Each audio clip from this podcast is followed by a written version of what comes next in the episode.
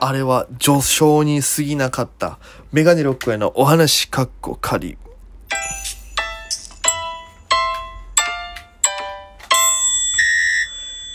ぽいぽいメガネロックです。よろしくお願いします。この番組は僕が毎日配信で、今セリフ飛んだな。え僕が毎日配信でお届けしている番組となってまして、アプリでお聞きの方は番組をクリップ、それ以外の方もハートニコちゃんネギでタップよろしくお願いします。さあ、先週というか前回の放送でセレクトークに出たお話をして、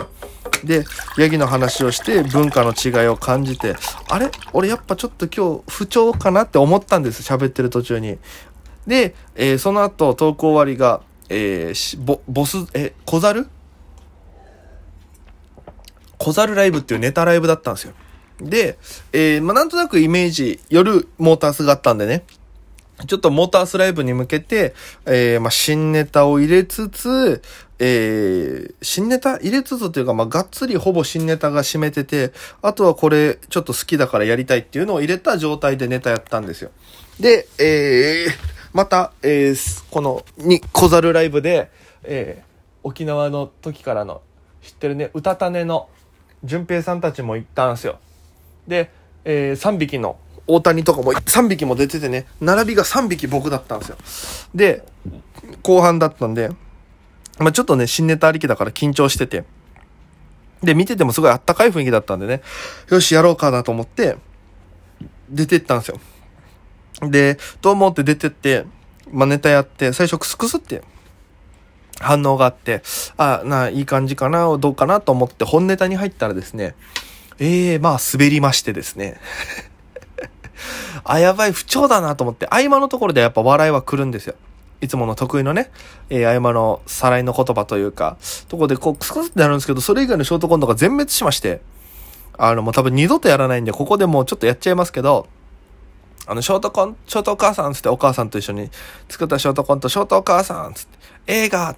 ね、お母さん、好きな映画何？あの、あれあれ、なんだっけ、あの、ほら、ジブリのあの、あの、千と千尋の棚卸しっていうのがあったんですよ。で、よしきはママが好きっていうのやって、あで、ずっと笑いながらね、あれこれめっちゃ面白くないですか？つって。あれこれお母さんが最初に言った時俺面白すぎてずっと笑ってたら、お母さんがもうネタに使っていいよ、もう入れちゃってって言うから、やりましたっていうのがあったんですよ。そこはまあちょっと反応があったんですけど、ショートコント自体がどえらい滑りましたね。で、その後のショートコントも不発で、そのまま終わりまして、で、うーわと。きつーってなって、やばいやばいってなったんですよ。この状態でモータース持ってったら大変なことになると。だからまあ、えー、一回調子良かった。2週前のやつが状態めっちゃ良かったんですよ。いい感じだったんで、その2週前の形に、えー、なんかその合間の部分をちょっとタッコわそうかなと思って。で、なんとなく頭の中で構成はして、で、えー、その後、淳平さんとご飯行く約束をしてたので、で、えー、まあ、ご飯行きまして、行かせていただきまして、で、えー、美味しいね、魚食べれるところ連れてってもらって、で、そこでもちょっといろんなお話しさせていただいて、東京のね、えー、東京でやるということ、そして芸人としてのいろんな心構えを聞きまして、で、やっぱりその、淳平さんもね、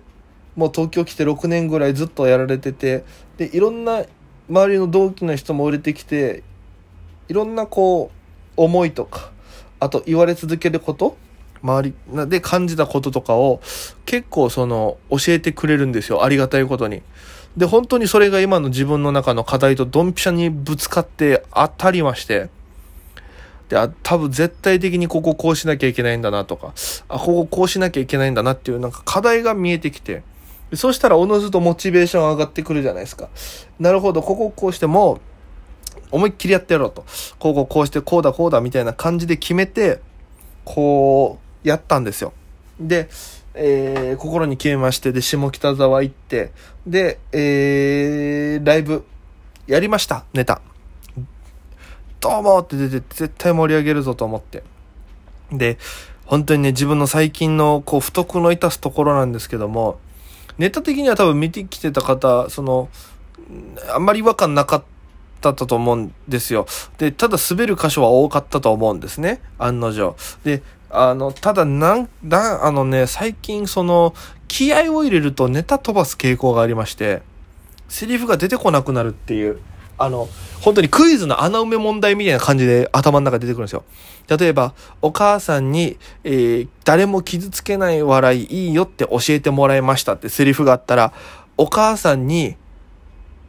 で、こっちがハテナついてるわけですよ。誰も傷つかないのところが空欄になってるんですよ。笑いいいよって教えてもらいましたってなんです。誰も傷つかないっていう、このネタの中で一番大事なフレーズが出てこないんですよ。で、で、僕は比較的間を開けるネタを作ってるので、こう間開けたりとかして思い出す時間を作るんですけども、出てこなくてもう多分耐えられないと思って、えー、差し替えて頭の中で差し替えて違う、いつも言う鉄板フレーズがあるんですけど、それをバッて言って、わって湧いた後に、ふって降ってきたからそれを追加で言ったんですよ。した滑るっていう。で、うわーと思いながら、えー、ネタを終えまして。で、そのまま、えー、力不足というかね、あここ最近のその気合を入れることによる飛び癖に自分でちょっとショックを、ショックって言ったら変な言い方ですけど、うわ、飛んじゃったわ、みたいな申し訳なさとかいろんな感情湧いてきまして。で、そのままで、えっ、ー、と、モータースライブ見に来てくれてた友達、沖縄の頃の友達がいて、で、その子が4名ぐらいで見に来てくれたんですよ。だからじゃあ終わりでなんかご飯行くよって言うから、じゃあちょっと混じっていいっつってそこにちょっと混ぜていただきまして。で、その子はもともとミュージカルやってたんですよ。沖縄とかでもお芝居とか。で、高校の時から付き合、えー、付き合いがあって、で、えー、まあ、東京に行ったのも知ってたし、で、東京で会うのが多分初めてだったんですよね。で、え、みんなで楽しく酒飲んで、で、終電も、終電、まあ、お店の閉店時間もあったし、もう終電もあるから帰るかって話になって、で、えー、そのミュージカルやってる友達と、帰りの電車、新宿までの駅かな、小田急から。帰りが一緒になったんで、その中でいろいろちょっと喋って、で、やっぱりそのね、東京で夢を追うというか、うん、叶えるために頑張っていかなきゃいけないな、みたいな。やっぱり向こうも舞台立ってね、いろんな大変さとかオーディションの辛さとか、難しさも全部知ってるから経験して。そこは僕にない部分なんでちょっといろいろお話聞きながら、あと個人的にやっぱ滑った後ってめっちゃくちゃダメージ残ってるんですよね。うん、だからちょっと弱音じゃないですけど、まあこここうだったらな、みたいな、あそこがな、みたいな話をして、で、まあちょっとね、いろんなこともアドバイスじゃないですけど、お互い頑張ろうみたいな話になって、えー、勇気というかね、元気というか頑張っていこうみたいな兆しをいただきまして、凹んでる場合じゃないなと。まあ、凹むにしてる今日終わったことを凹んで明日からまた頑張ろうみたいな気持ちになって。で、えー、新宿から中央線乗りまして、えー、高円寺の方に向かうわけですよ。その車中で、あのー、曲聴こうと思って、いつも、まあ、移動するとき曲聴いてるんですけど、あの、その落ち込んだ時に聴く曲って多分皆さんあると思うんですよ。自分を励ます時に。で、僕はその中で結構聴くのが、あの、そういう気分の時はね、鶴っていうアーティストがいるんですけど、鶴の曲をずっと聴いてるんですよ。で、あの、まあ、僕自分の単独ライブでも鶴の曲かけたことがあって、それが歩くディスウェイって曲だったんですけども、あの、なんかね、すごい言葉がめっちゃ入ってくるメロディーなんですよ。うん。あの、著作権の都合でね、あの、流したり歌うことができないんですけども、ちょっとぜひ聴いていただきたいぐらい、あの、その、なんだろう、鶴は声がいいし、あの、テンポもいいから、このリズムがいいんですよね。だからめっちゃ言葉入ってくるんですよ、耳に。まあ、それ当たり前ですけど、なんていうのかな。えー、こう、ズンとくるんですよね。感動するというか。で、あのー、なんだっけ。生で一回見たこともあって沖縄でアウトプットの時に。その時に見た鶴のパフォーマンスも最高だったんですよ。そっからちょっと引き込まれて、次見た時は絶対一緒に歌った方が楽しいバンドっているんですよ。ライブとかで。絶対このバンドと同じ感じで、こう口ずさむだけでもいいんですけど、歌ったら楽しいなっていうのがあるんですよ。それなんですよ、まさに鶴が。で、それを聞きながら、まあ、あの、Apple Music 登録してるんで、全部いろいろ聞き放題なんですけど、聞いたことない曲とかも聞いたりして、こんな曲あるんだ、みたいな。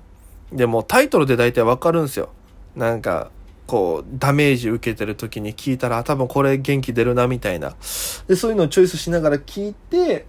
よし、頑張ろうと思って、その日はもう深い眠りに落ちたっていうね。酒も入ってましたから。いやーだからね、えー、ただ、ちょっと久しぶりにやっぱ温泉とか銭湯行ってネタ考えるっていう時間を作ろうかなと思ってます。やっぱね、あの、昔作った暗転漫談とかもお風呂場でできたりとか、結構水辺でね、ネタ考えるとできることが多いんで、久しぶりに、えー、銭湯とかね、ああいったところ行って、いいネタを考えようかなと。まあ、考えるっていうか、ああいうところに行くと降ってくるんですよね。うん。本当になんかポケット何も考えてない状態が一番出てくるんで、うん。ちょっとまたそれを作りというか、まあリラックスさせに、えー行ってみたいと思います。ということで本日ここまでです。ご視聴ありがとうございました。それでは皆様、また今夜。